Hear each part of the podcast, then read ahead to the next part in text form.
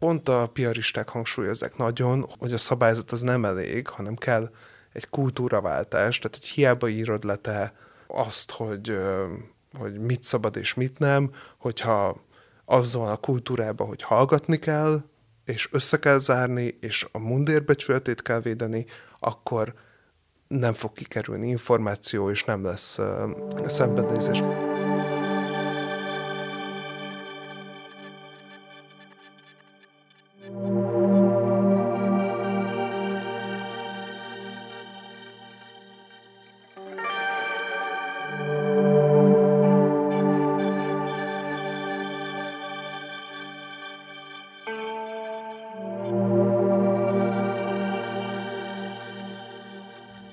Urfi Péter, a 444 újságírója lassan már egy könyvre való cikket írt arról, hogy a katolikus papok és szerzetesek milyen gyerekmolesztálási ügyekbe keveredtek Magyarországon. Legújabb cikke F atya történetét dolgozza fel, aki egy piarista szerzetes, akiről hosszú ideje nyílt titok volt, hogy úgymond valami nincs vele rendben. Mégiscsak a közelmúltban tiltották el attól, hogy kiskorúakkal bármilyen kapcsolatot fenntartson. Mindez persze csak azoknak derülhetett ki, akik olvassák rendszeresen Erdő Péter körleveleit és beszélnek latinul.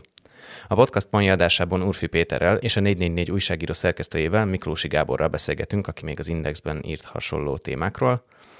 és arról fogunk beszélgetni, hogy hogyan épülnek egymásra az eddig már feltárt zaklatási ügyek, miért más elfatya ügye az eddig megismert történetekhez képest, és hogy hogyan változik a katolikus egyház és a különböző szerzetes rendek hozzáállása a gyermekzaklató papok ügyeihez. Szervusztok! Hello! Sziasztok! Arról szeretnélek először titeket kérdezni, hogy ti hogyan kezdtetek el foglalkozni újságíróként ezekkel az ügyekkel. Peti, te már a Plankó Gergővel egy podcastadásban beszélgettél erről egy kicsit, de azért azt is érdemes feleleveníteni, és Gábor, te hogy kerültél kapcsolatba ezekkel az ügyekkel, és mióta foglalkoztok ezzel a témával? Na most egy kicsit megfogtál, mert fejből nem tudom a dátumot, de az biztos, hogy amikor a az Indexnél a Panyi Szabolcs kollégám írt egy korábbi ügyről a bencéseknél, Panonhalmán, akkor utána megkereste őt valaki egy történettel, és a Szabi annak akkor pont nem volt ideje ezzel foglalkozni, megkérdezte a Hát talán azt hiszem, hogy egyből engem kérdezett, meg nem a listán kérdezte meg, hogy, hogy van-e kedvem hozzá, volt, és akkor végül is így folytam bele, tehát meglehetősen triviális módon. Ugye ez a Pet Pető Attila egyébként, ugye akkor, akkor még értelemszerűen anonim volt, és később aztán a nevét is vállaltam. Igen, én a, nekem tök fontos volt egyébként annó a, a Gábornak a cikke, azért, mert um, azt mutatta meg, ugye voltak már hasonló gyerekmolesztálási ügyek, mondjuk 1999-ből van az első, de hogy ez az indexes cikk, ez azt mutatta be, hogy mi történik az egyházban az ilyen ügyekkel. És ez szerintem ilyen részletességgel legalábbis biztos, hogy a Gábor cikkében volt kifejtve először. Nyilván ez kellett az is, hogy az áldozat, az Attila végigjárjon sok-sok kört, és, és ezekről részletesen beszéljen, de számomra ez egy új, egy ilyen perspektívát nyitott meg, hogy így és el, elkezdett tolni abba az irányba. Én régóta gondolkozom azon, hogy kéne ezzel a témával foglalkozni. 2019-ben írtam erről először, de már korábban is foglalkoztatott, tulajdonképpen a Pannonhalmi eset óta. És akkor azt láttam, hogy jó, akkor itt ez ö, ö, nagyobb probléma, vagy ö, sokkal nagyobb kiterjedésű probléma, mint az, hogy egy konkrét pap, egy konkrét ö, gyerekkel, vagy több konkrét gyerekkel mit csinál. És ö, ez a mai napig úgy így van, hogy így egyre inkább afelé tolódom, hogy így ez a, ez a fontos kérdés. Tehát, hogy gyerekmolesztálók minden szegletében vannak a társadalomnak, de az, hogy egy ennyire fontos intézmény az erkölcsnek tulajdonképpen az első számú megtestesítője sokak számára, a világ egyik legnagyobb és legrégibb szervezete hogyan kezeli ezeket, az már egy nagy téma, és az nem egy egy-egy ügynek az esetleges esetlegességeit mutatja fel, hanem rendszer szintű problémákat. Tehát még ezt csak annyit akarok hozzáfűzni, hogy ez nyilván nem az, az én érdemem volt, hogy abban a cikkben az egyház hozzáállása hangsúlyos szerepet kapott, hanem minden újságíró, aki ezzel foglalkozik, egy ponton beleütközik abba, hogy a kérdéseire milyen válaszokat kap. Akár az egyháztól, akár ö, szerzetes rendektől, már mint értelmszerűen az ilyen ügyekben. És azzal, hogy az egyház nem válaszol, vagy nagyon nehezen válaszol, vagy ö, megnézíti az újságírók munkáját, meg nyilván az áldozatoknak a jóvátételhez való útját, ezzel inkább saját magára húzza a sajtó érdeklődését, és ugye nem véletlen, hogy éppen a sajtó figyelme miatt kényszerült aztán az egyház is arra, hogy elkezdje vizsgálni a saját szervezet rendszerének a tevékenységét, és úgy új, újatakra induljon ebben a tekintetben. Mivel azt gondolom, hogy sokat fogunk visszahivatkozni ezekre az ügyekre, nagyon röviden el tudjátok mondani, hogy a Pető Attilának az ügye meg a ami ügy, az így, az így miről szól ilyen nagy vonalakban? Tudom, hogy ez hát- nehéz, mert hogy hosszú cikkek szólnak erről, de azért mégiscsak, hogy legyen valami ilyen kiindulási alapunk. Ez nagyon nehéz, és én kicsit ilyen mm, távolabbról is kezdeném. Tehát, hogy, hogy mondjuk van, vagy volt a magyar sajtóban is feltárt módon ilyen 10-20 körüli eset eddig és a, a Pannonhalma és a Gábor által írt cikk az azért jelentett fordulópontot, mert elkezdett úgy általában ez a, ezek a szexuális visszaélések, ezek elkezdtek fontosak lenni. Tehát, hogy a, nem egy ilyen marginális dolog volt, hanem így elkezdett, ugye a MeToo az uh, 17-ben robbant be, de hogy azért már egy, egyre inkább odafigyelnek az emberek arra, hogy hát milyen környezetben van a gyerekük. És, a, és ezek a, olyan szempontból nem voltak újdonságok, hogy, hogy ne történt volna korábban, vagy ne írt volna a sajtó korábban, hanem az, hogy ebből lett nagy felháborodás. A, az összefoglalás, hát azt nem tudom, ez egy, ez egy mondjuk a pannonhalmi esetet azt talán könnyebben össze tudom foglalni, az ott egy hát nagyon ismert és na- nagyon sokak által nagyon szeretett szerzetes tanár, ról kiderült, hogy hát ilyen nagyon sokszor, tehát ilyen rendszeresen belenyúlkál a, így elalvás előtt a, a diákjainak a nadrágába, és uh,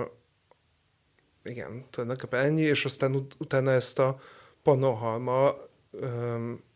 hát mondjuk azt mondanám, hogy akkor úgy tűnt, hogy nagyon jól kezelte, ma már ők is visszatekintve azt gondolják, hogy azért ezt lehetett volna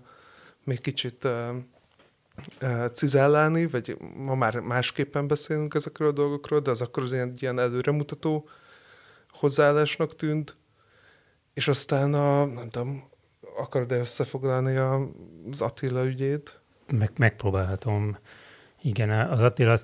tipikus példája azoknak a fiataloknak, akik nehéz családi helyzetből jönnek, és aztán van egy olyan bizalmas ember, aki, a,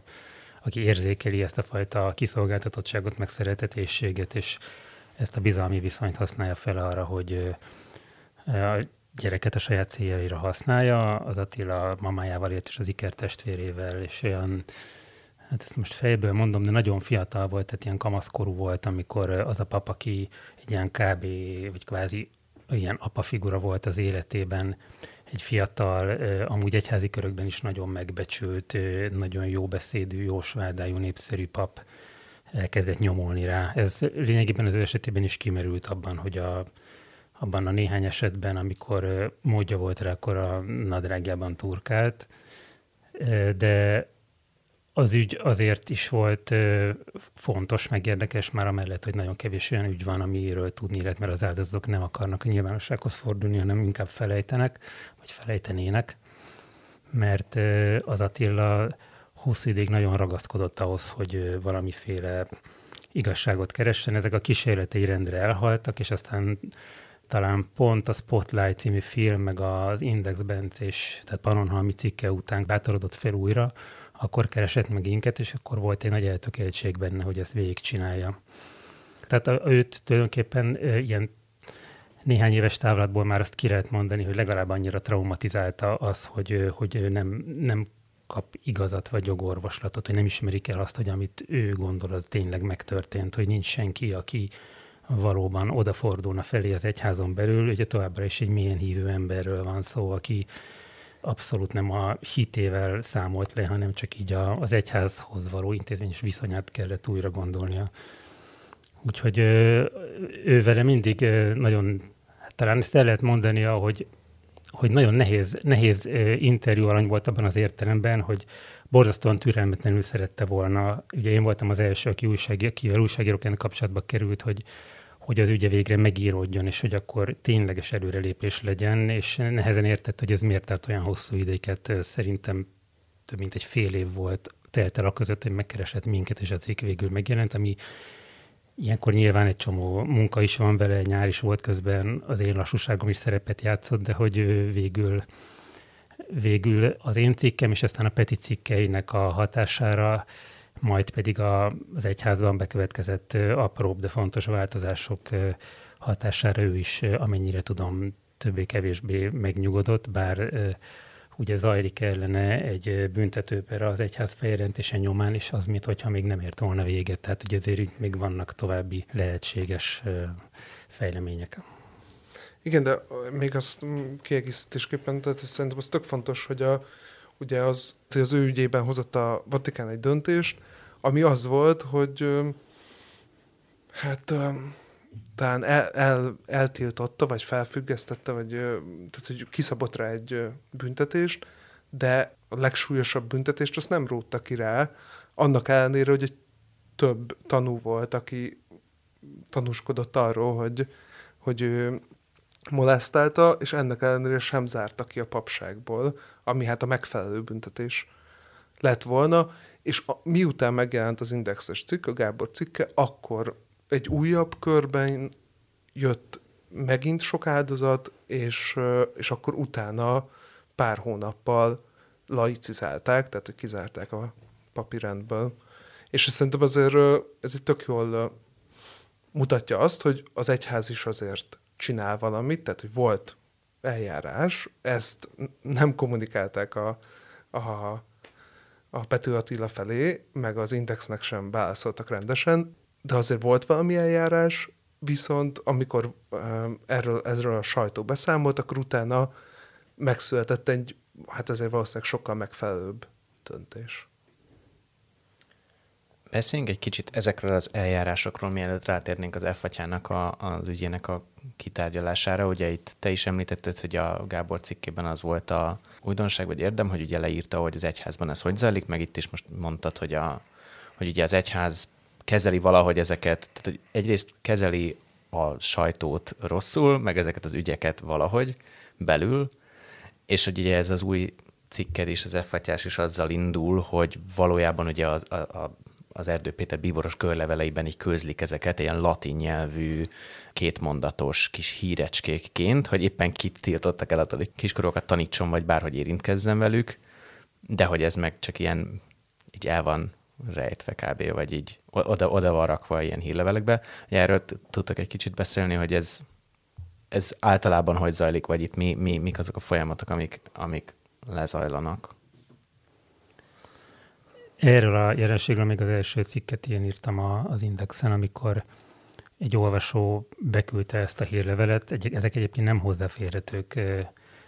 már mint általában az egyház fórumain, hanem van a katolikus egyháznak a, az oldalán egy csak egészet használók számára hozzáférhető rész, illetve gondolom, hogy valamilyen ilyen offline módon kiküldik a papoknak nyomtatva is. Tehát beküldte nekem valaki, hogy nézzem meg, hogy ugyanazon abban a számban, a körlevélnek ugyanabban a számában, ahol a, az érintett, a, a Pető Attila ügyében érintett pap, vagy az őt zaklató pap ki lett zárva, egy másik papról is szerepel ez a szöveg, és akkor nekem tűnt fel, hogy igen, de hogy latinul van. Tehát ez nagyon szemet szúrt, hogy, hogy ez miért van, miközben minden más szöveg magyarul van. Egyrészt írtam róla egy kis cikket, és aztán az olvasók jelentkeztek a cikk megjelenése után egy órán belül többen is, hogy akik jár, láthatóan jártasabbak az egyházi kánonyokban, meg a kommunikációban, hogy ez azért van, mondták ők, mert hogy az egyháznak a hivatalos nyelve a latin máig, és ezért az ilyen jogi jellegű dolgokat, és ez a, ez, a, ez eltiltás, ez egy jogi aktus, ezeket latinul írják le. Ugye nem, nem igazán voltam abban a helyzetben, hogy ezt ellenőrizem, de annyira kézenfekvőnek tűnt, a főegyház megye pedig nem válaszolt, hogy akkor ezt végül beírtam a cikkbe. Mint utóbb kiderült, a, mikor a Peti utána érte most az utolsó cikkbe, hogy egy kicsit itten laza voltam, tehát hogy alaposabban le kellett volna ellenőrizni, inkább időt hagyni rá, és hagyni egy, más, egy másik cikkbe megírni, hogy ez micsoda abban a pillanatban ez nem tűnt egy annyira fontos dolognak, hogy, hogy, hogy inkább egy másik cikket fordítsak, de hát az ember téved néha, tehát ez az én szakmai mellényúlásom volt, ez tény. Ez szerintem én inkább azt mondanám, hogy, vagy azt is írtam a cikkben, hogy ez szerintem ez egy ilyen nagyon jó indulatú értelmezés, és szerintem, szerintem is kézenfekvő volt. Ugye az derült ki, hogy, tehát, hogy a mostani ö, eltiltásokról szóló rész, az már magyarul van. Tehát, hogy pont ezért ö, látszik az, hogy hát ez nem, nincsen kőbevésve, hogy latinul kell, mert a mostani az már magyarul volt. Ugye azt nem tudjuk, hogy mondjuk az, els, az elmúlt öt évben, mert ugye öt év telt el kb., milyen nyelven jelentek meg ezek, de hogy azért nem csak a, a, a nyelvről van szó. Tehát, hogy, a, hogy ezek nekem, nekem az a furcsa ezekben, hogy ugye kiküldik névvel, tehát nem tudom, akár GDPR szempontokból is ez egy érdekes kérdés lehet, hogy így kiküldi a, az, az érsek, a, az Erdő Péter ezeket a körleveleket, beleírja a névvel, hogy ez és ez történt, de azt már nem írják bele, hogy vagy nem, az, azt írja csak bele, hogy mi a büntetés. De azt már nem írja bele, hogy mi történt. És akkor emiatt egy ilyen, kicsit egy ilyen belső hallgatás is van, hogy akkor mindenki csak találgat. Még én olyanokat is találtam, szintén ilyen jóval régebbi körlevelekben, hogy ilyen egyházi törvénycikkelyekre való hivatkozás volt. De az egyházi törvénycikkelyek, ugye ezek ilyen büntetőjogi forma, ott is az volt, hogy hát így sok minden fel van sorolva, és hát nagyon nem mindegy, hogy a, az adott cikk alá tartozó cselekmények közül melyiket követte el ez a nevesített pap, tehát hogy, hogy ezek ilyen ilyen bénázások, nyilván ezek nagyon nehéz kommunikációs helyzetek, de azért, um, hogy mondjam, ennél valószínűleg lehetne tudatosabban kommunikálni. Annál is inkább, mert ahogy emlékszem, amikor lapozgattam akkor, vagy nézegettem azokat az oldalakat, nem, nem lapozgattam, mert online kaptam, voltak olyan visszatérő ilyen ügyek, amikor valakik az egyház nevében például pénzt akarnak kicsalni emberektől, és akkor felhívják a papságnak a figyelmét, hogy nekik szól a körlevél, hogy figyeljenek oda erre és erre a társaságra, mert korábban ilyen ilyes módon így és így próbálták az embereket megtéveszteni, és az egyház nevébe pénzt szerezni tőlük. Tehát, hogy más ügyekben sokkal konkrétabbak és szókimondóbbak, hogy valójában mi történt, és hirtelen, amikor pedig a papoknak a legkínosabb ügyeiről van szó, akkor bejön egy ilyen furcsa szemérmesség minden esetre akármennyire szemérmes, meg furcsa, ez már valójában egyfajta ilyen ítéleted, ez egy folyamatnak a vége, ami így ilyen rövid latin bejegyzésekben, vagy most már magyar nyelvű bejegyzésekben manifestálódik, de hogy mit lehet tudni arról, ami oda vezet? Hát ez nagyon sokáig úgy működött, és alapvetően most is úgy működik, hogy hadd menjek vissza 2001-be, Kérlek. amikor a Föld egy ízó gázgömb volt, hogy a, a, amikor elkezdtek megjelenni az, elsősorban az amerikai sajtóban ezek a gyerekmolesztálási ügyek, akkor azt vette észre a Vatikán, hogy hajlamosak a püspökök eltussolni ezeket az ügyeket. Ugye ez az egyik fő téma ezzel kapcsolatban, hogy miért, és miért ilyen sokan tussolnak el ügyeket. És ekkor a a hittani kongregációnak a vezetője, ami ott a fő ilyen papokkal foglalkozó hivatal Vatikánban, és amit egy Ratzinger nevű úriember vezetett, az a döntés született, hogy akkor minden ilyen gyerekmolesztáló papos ügyet magához von a Ratzinger és a hivatala, aminek nyilvánvalóan az volt a célja, hogy ne tusolják el. Tehát, hogy ez, ezért szokták uh, így ilyen piedesztára is emelni akár a Ratzingert, hogy hát ő milyen sokat tett ezért, hogy ne tusolják el a püspökök. Nyilván erről lehetne vitatkozni, de hogy onnantól kezdve ez az alapvető formája, hogy akkor a, a döntéseket és a, a kivizsgálásnak egy részét is a Vatikán folytatja le. A, van helyben is vizsgálat, valamilyen előzetes vizsgálat, és aztán utána ezt felküldik a Vatikánba, és akkor ott folytatódik a vizsgálat, és ott születik a döntés. Ez sokszor többkörös, tehát hogy van valamilyen előzetes döntés, és mondjuk azt mondják, hogy akkor most felfüggesztjük, és ez, ez nagyon jó, hogy, hogy ez egy ilyen automatizmussá vált tulajdonképpen, hogyha ilyen megalapozott gyanú van, akkor felfüggesztik a papot. Ami azért nagyon fontos, mert ezek a vizsgálatok sajnos sokszor nagyon sok évig tudnak elhúzódni, és addig az illető az nincsen gyerekek közelében, mert ez a felfüggesztésnek a, mondjam, a következménye, vagy ez is, ezt is tartalmazza a felfüggesztés. És egyébként pont most hallottam ezt az új információt, és ez szerintem nem is nagyon publikus, vagy legalábbis Magyarországon biztosan nem jelent meg, hogy a, a Vatikán, amire nagyon sokat panaszkodtak a, a magyar egyházi vezetők is, hogy hát így élhetetlen és elfogadhatatlanul hosszú várakozási idő van. Tehát mondjuk képzeljétek el, hogy,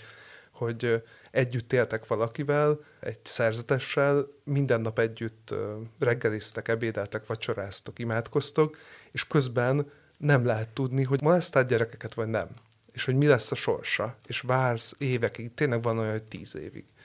És most a Vatikán elkezdte ezt kiszignálni, és vissza, visszaosztani. Ha jól értem, akkor elsősorban olyan hát ilyen intézményeknek, egyházmegyéknek, szerzetes rendeknek, akik ilyen okésnak tűnnek, és felkészültnek tűnnek, és akkor most például a, az egyik ügy, amiről a következő cikken fog szólni, ami a Ferenceseknél van, ott például már ez történt, hogy a, hogy a Vatikán azt mondta, hogy jó, akkor legyen ez a vizsgálat, de ezt ő odaadja a szerzetes rendnek, a szerzetes rend nemzetközi vezetésének, és azok a helyiekkel együttműködve megcsinálják az egészet, és a Vatikán az áldását adja rá. Ez már egy kicsit rávezet arra, hogy beszéljünk akkor az f ügyéről, mert hogy a, azzal kapcsolatban nagyon jól látszik ez a különbség. Azzal kapcsolatban, hogy a szerzetes rendek meg, meg a katolikus egyháznak más szervezetei hogyan kezelik ezeket az ügyeket, el tudod mondani egy kicsit, hogy ki elfatja, és, és, és mi történt vele? Igen, um, hát F-fatya ügye, hogy úgy mondjam, az uh, Antalatja ügyével kezdődött, tehát ez két piarista szerzetes, és én hallottam, több ember írt nekem, hogy hogy hát ez az F, F-fatyával valami baj van, meséltek ilyen történeteket, de nem tudtam ezzel mit kezdeni. És aztán viszont volt egy másik szerzetes, akinek a, viszont egy, hát volt egy, mint kiderült, egy, le, egy már lefolytatott vizsgálat, még a 80-as években, amikor az akkori tartományfőnök, Jelenics István eltiltotta hát így tulajdonképpen ki, kizárta a rendből,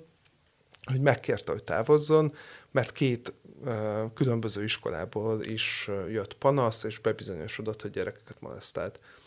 És ő aztán uh, elment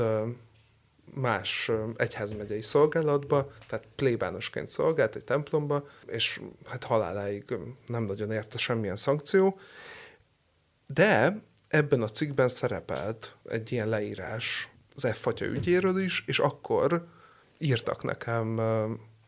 hát érintettek, vagy ilyen volt diákok, akik, akik hát nagyjából mindenki ugyanazt meséli el, tehát hogy egy, hogy egy nagyon felkészült tanár, egyesek szerint nem elég jó tanár, ebben eltérnek a vélemények, de hogy mindenki azt, ugyanazt a történetet meséli el, hogy levitte a pincébe a szobájába, és rázárta az ajtót, és azt mondta, hogy tolja le a gatyáját, és akkor elfenekeli vagy, vagy a kezével, vagy a cserkészövével, vagy ilyesmi. És ami nekem ebben tök fontos, hogy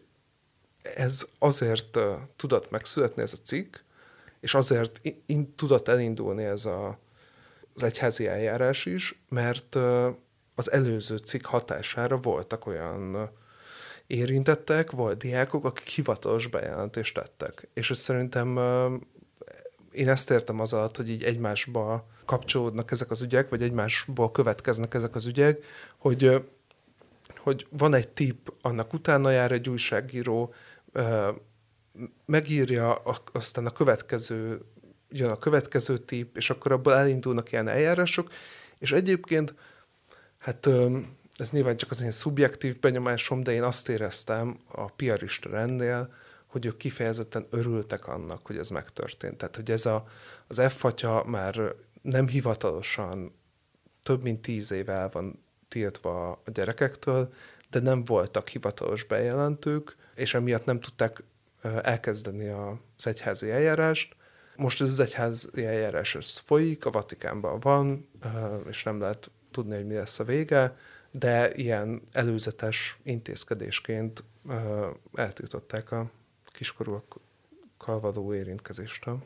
Nekem a cikk olvasása közben is, és most is végig az a kérdés jár a fejemben, hogy ezek miért egyházi eljárások vannak ebből, meg akik bejelentenek, azok miért, miért az egyházhoz fordulnak? Tehát, hogy miért nem,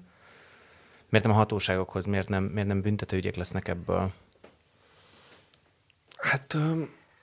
ez egy nagyon jó kérdés, és sokszor gondolkozom én is rajta, de vannak válaszaim. Hát mindenkinek különböző okai vannak nyilván, de az valószínűleg egy jellemző ok, hogy, hogy nem akarnak. Mindenkinek vannak tapasztalatai. Ja, bocsánat, ki nem akar? A, hát az áldozatok, vagy a szüleik. Szerintem, hogyha belegondolunk, hogy akarunk-e a magyar igazságügyi rendszerben mi áldozatként megjelenni, szerintem nagyon sok embernek az a válaszára, hogy nem. Ráadásul ezek az ügyek a világi jog szerint nagyon sok esetben elévültek. Ugye a 2013-ban, amikor a magyari Péter kollégánk megírta az S tanár úr ügyét, azután a Fidesz hozott egy törvényt, hogy nem évülhetnek el az ilyen bűncselekmények, de minden, ami 2013 előtt történt, az most arra már elévült, vagy hát majdnem minden. És akkor akik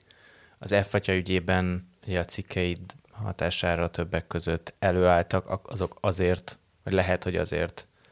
az egyházhoz, meg a szerzetes rendhez fordultak, mert hogy igazából már nem volt büntetőjogi tényállás? Itt, itt egy pillanatra belekapcsolódnék, hogy szerintem érdemes szétválasztani azt, hogy az áldozatok miért az egyházon belül keresik a jogorvoslatot, és az egyház maga miért nem fordul a, a világi igazságszolgáltatáshoz. Abban, amit a Peti mondott, abban amellett szerintem az is benne van, hogy alapvetően olyan emberekről van szó, akik e, mélyen hívők, és e, nem feltétlenül akarnak az egyházzal konfliktust, nem is biztos, hogy e, átlátják. Ugye általában, hogy az előbb is szó volt róla, azért itt a kiszolgáltatottabb eh, gyerekek azok eh, nem túl jó érdekérvényesítő családokból származó gyerekek, azok jellemzően nyilván vannak másmilyenek is, akik áldozatul esnek, mert eleve már egy korai szakaszban nem lépnek be a szülők, hogy megvédjék őket, és ezekben az esetekben valószínűleg, de ez tényleg csak most a teóriám halmozottan fennáll az a helyzet, hogy a, az anyuka, vagy az apuk, vagy a szülők, vagy a hozzátartozók eh, nagyon érített, vagy érdekeltek abban, hogy jó viszony fennmaradjon az egyház, mert mégiscsak az volt az a hely, ahol segítettek nekük, melléjük álltak, ott volt egy ember, akiben megbíztak, és hogyha még ez az ember esetleg bántotta is a gyereküket, akkor is azt gondolják, hogy ez valószínűleg egy ilyen egyszeri dolog, de továbbra is benne akarnak maradni a, az egyház kötelékében, nem akarják elveszíteni a jó indulatot, meg a hitüket sem, tehát az ember azért ragaszkodik a hiedelmeihez általában. A másik, a, a másik a nehezebb kérdés, de gondolom, hogy mindjárt arról is beszélünk, hogy az egyház miért zár, vagy zárt nagyon sokáig össze. Hát igen, de hogy, szóval, hogy ezek szerintem abszolút, tehát hogy nagyon sok variáció van, és ezek is variációk, de hogy az, az egyház, és ezt szokta is hangsúlyozni a katolikus egyház, hogy bizonyos szempontból nekik tényleg szigorúbb szabályok vannak, tehát hogy olyan szempontból, hogy, hogy nem évülnek el a régi ügyek, és ezzel lehet ezzel foglalkozni. Ilyen közigazgatási eljárás, vagy valamilyen munkahelyi eljárás formájában. Az persze nyilván sokakat dühít, hogy van egy eljárás, és annak a végén az a nagy büntetés, hogy, hogy kizárják a papok közül az elkövetőt, és ezzel vége, vége az ügynek. Hát meg, meg ahogy te is a, az ilyen előző podcastban, meg a cikkeidben írtad, hogy, a, hogy tök jó, hogy a, hogy a katolikus egyháznak így, így szigorú rendszerei, meg ilyen szabályai vannak erre, meg hogy nem élülnek el dolgok, de hogy közben meg, hát, említetted ez a Plankó Gergővel készült podcastban, hogy valami nemzetközi konferencián egy ilyen fontos magyar püspök meg azt mondta, hogy átni. Itt nincsenek ilyen ügyek, és hogy ez csak egy ilyen liberális rágalom, tehát hogy így a legfelsőbb szinten nem akarnak ezzel foglalkozni, vagy hát nem akartak, és nyilván fogunk beszélni arról mindjárt, hogy, hogy ez hogy változik. De hogy, tehát, hogy csak azt akarom mondani, hogy tök jó, hogyha vannak így intézmények, meg, meg, meg folyamatok, de hogyha a szervezet nem akar ezzel foglalkozni, akkor... Igen, de hogy igazából szerintem most már ezzel lehet mondani azt, hogy, hogy akar, vagy hogy egyre több olyan hely van, amelyik akar foglalkozni, de hogy ez azt nem lehet megkerülni, hogy ez, ez egy ilyen nagyon gyakori felvetés, hogy hát miért nem a rendőrséghez mennek, miért nem tesz feljelentést a szülő, az egyház, az iskola, a, a, az áldozat, mindenki tegyen feljelentést, de hogy itt tényleg egyszerűen az van, hogy elévülnek, és viszont vannak olyan intézményes eszközök, amelyek valamilyen szintű hát eljárást le tudnak folytatni, és azt, azt nem szabad lekicsinyelni, mert még hogyha nem is jár börtönbüntetéssel, de azért mégiscsak, hogy mondjam, az igazát kimondják a, az áldozatnak, a bűnösségét kimondják az elkövetőnek, és hát azért sokaknak azért ez egy nagyon nagy csapás. És hogy így szerintem érdemes behozni ilyen párhuzamként mondjuk a, a színházi ügyeket, hogy hát Gotár Péter ügyét mondjuk, hogy, vagy Marton László ügyét, hogy, hogy,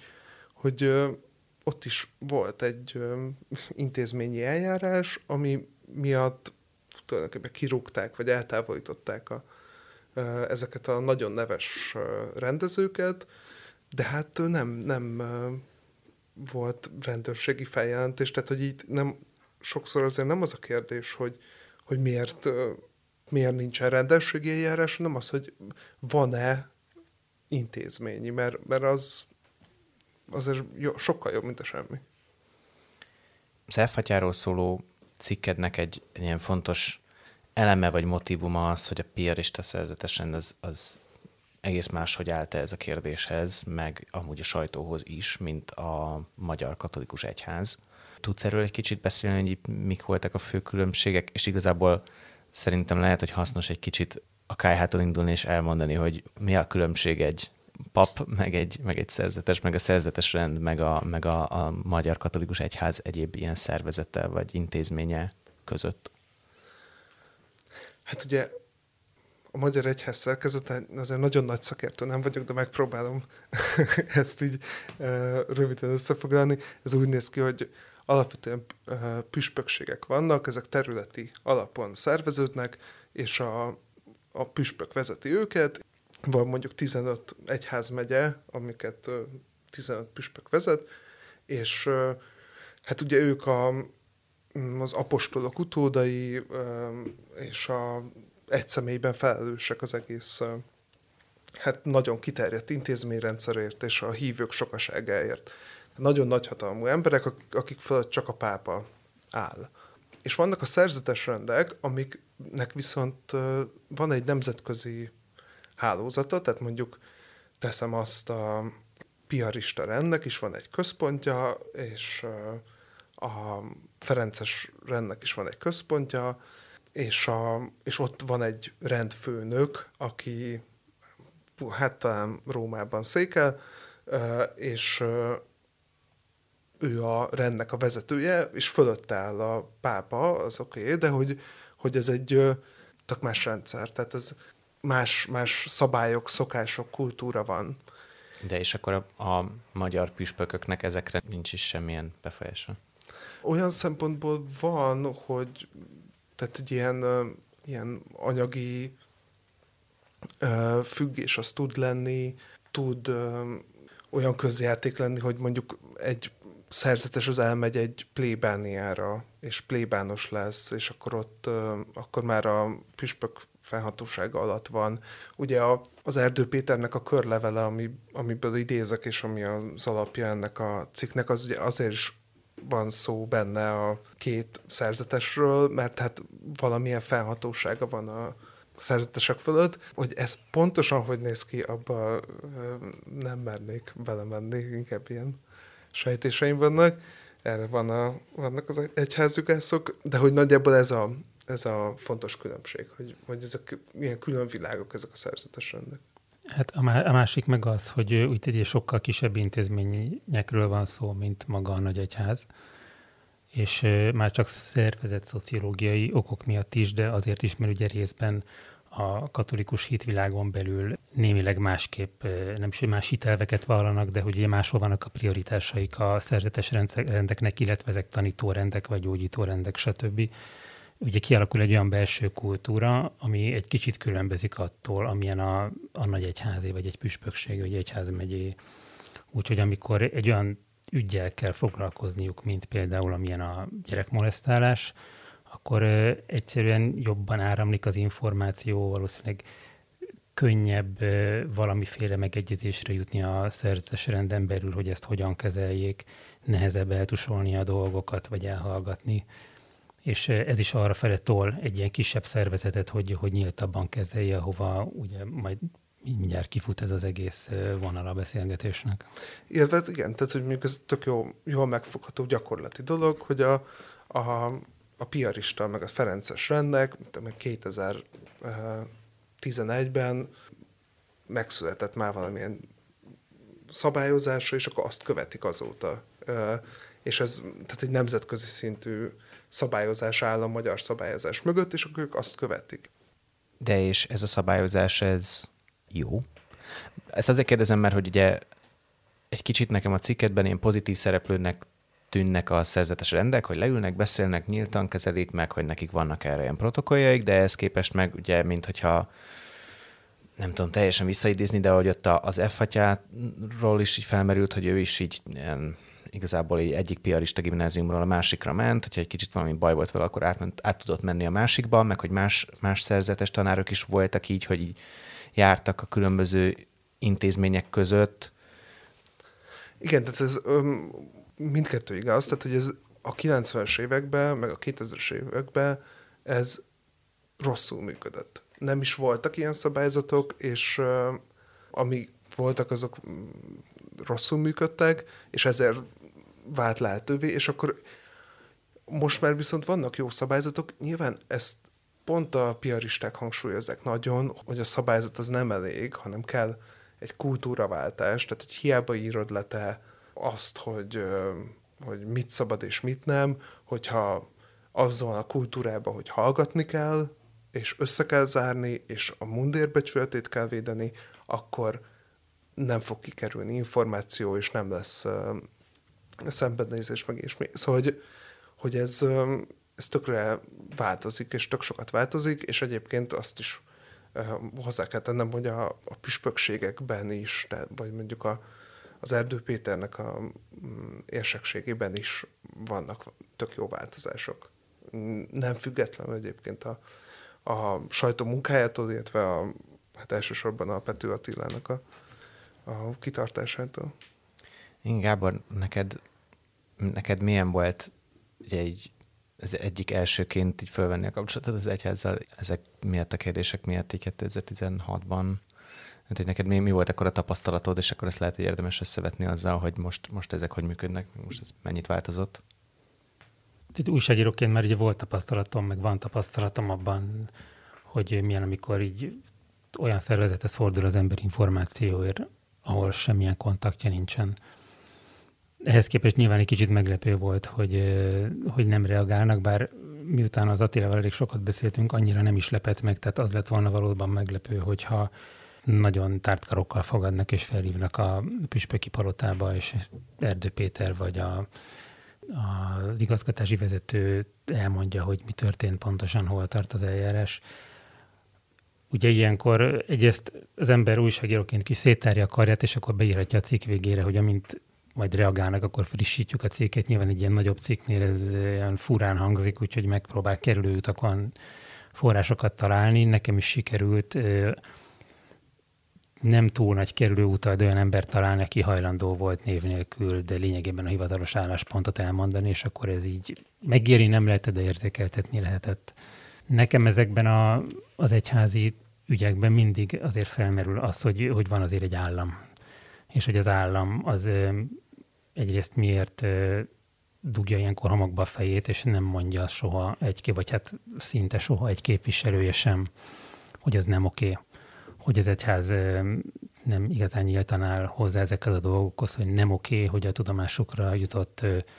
még el nem évült, de akár elévült bűncselekményekről is nem beszélnek, nem osztják meg ezeket a, a világi hatóságokkal. Nyilván az el nem évült esetekben erre egyébként állampolgári kötelezettségük is van. És ugye ilyenkor mindig ezek ilyen, az, hogy, az, hogy az állam hogyan viszonyul az egyházhoz, és az, az ilyen különösen kínos kérdésekhez, az ugye mindig eléggé jól rámutat arra, hogy valójában milyen a viszony az állam és az egyház között, hogy miért van szüksége az államnak az egyházra azért, hogy legitimálja most éppen a mostani keresztény kurzust,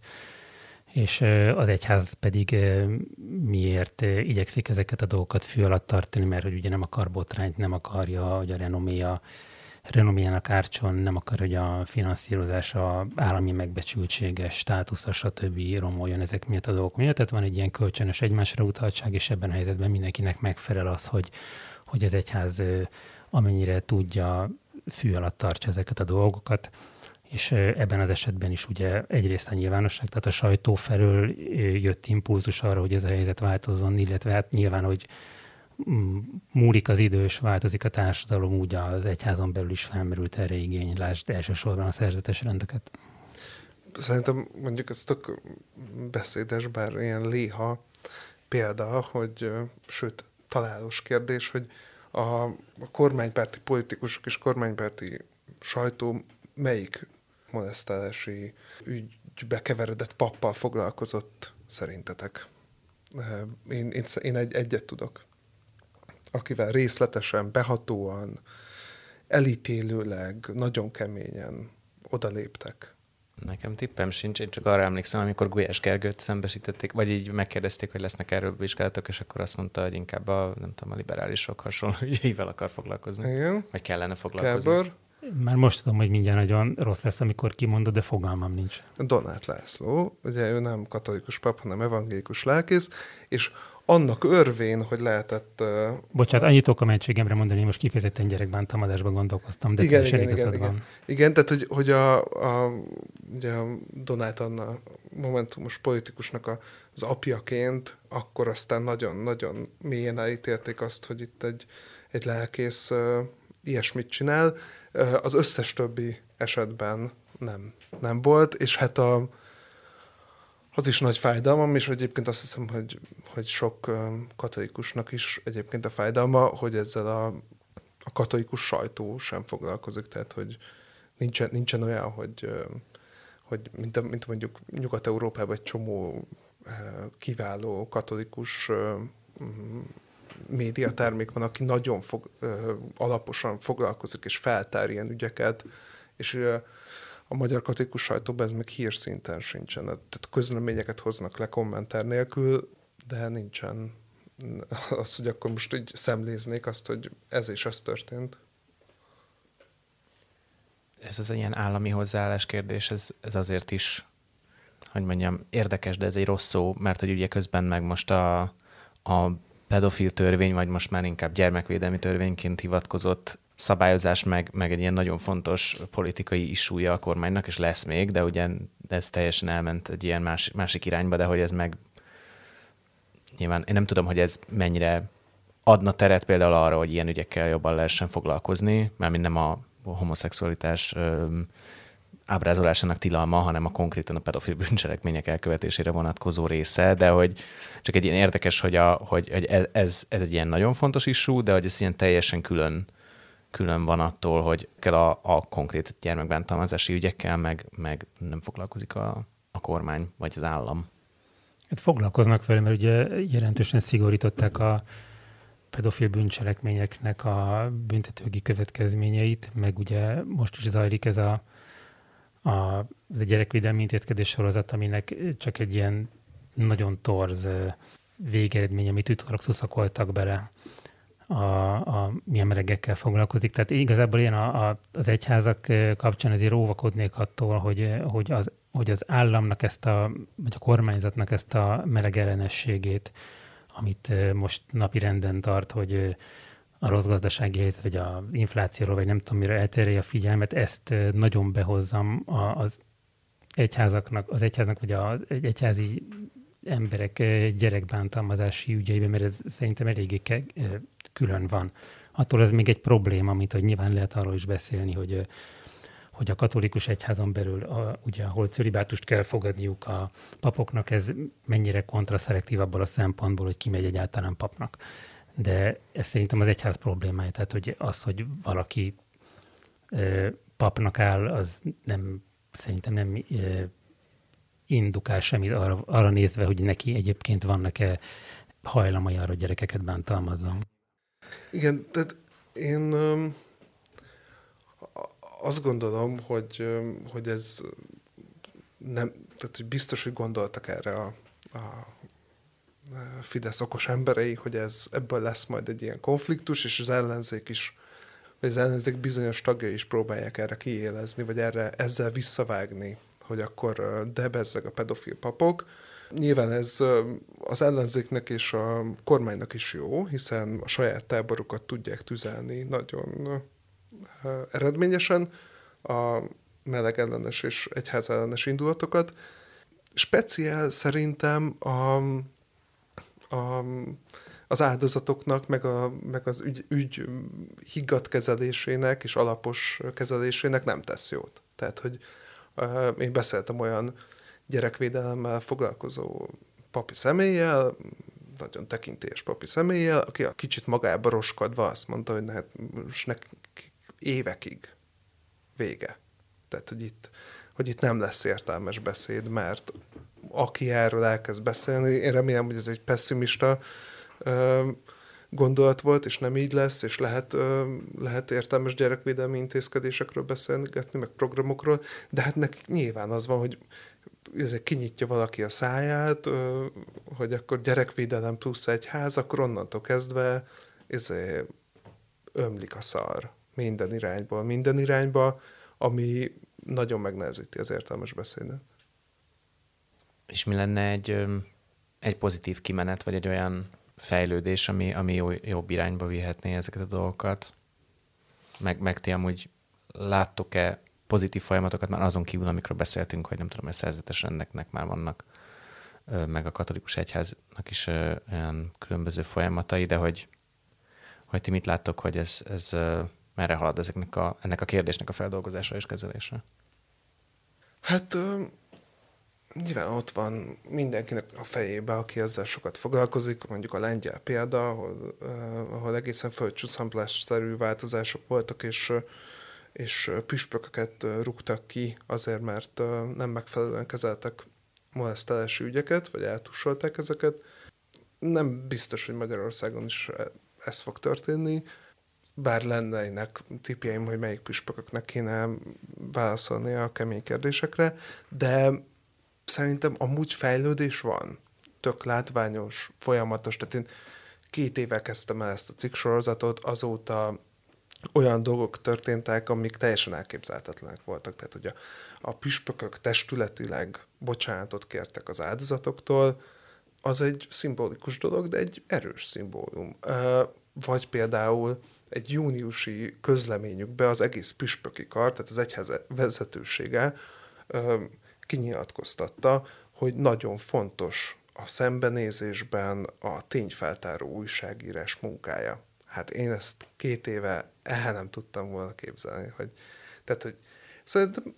szerintem vannak ilyen előremutató jelek, vagy például a, nekem nagyon pozitív tapasztalatom volt a cserkészekkel, most